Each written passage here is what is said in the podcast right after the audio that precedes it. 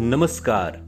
आप सुन रहे हैं द बॉलीवुड रेडियो और आज के इस पॉडकास्ट में बात जावेद अख्तर और सलीम खान की दोस्ती की।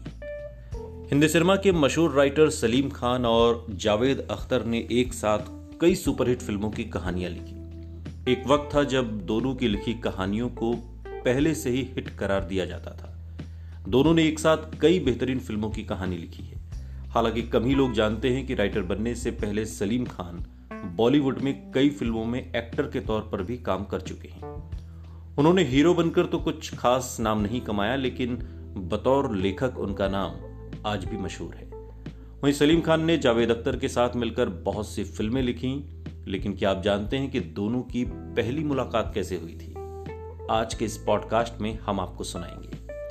दरअसल Salim Khan director S M Sagar की फ़िल्म सरहदी लुटेरा में हीरो का रोल कर रहे थे। और इस लो बजट फ़िल्म के लिए कोई राइटर भी नहीं था। इसी वजह से फ़िल्म की कहानी डायलॉग और स्क्रीन प्ले के लिए हर दिन नए नए लेखक सेट पर आते थे। हालाँकि इसी बात से परेशान होकर सलीम खान ने तय किया कि वो फ़िल्म के डायलॉग खुद लिखेंगे। क्योंकि इससे पहले सलीम कुछ स्क्रीन प्ले लिख चुके थे। उसी फ़िल्म के सेट पर जावेद अख्तर क्लैपर बॉय का काम किया करते थे।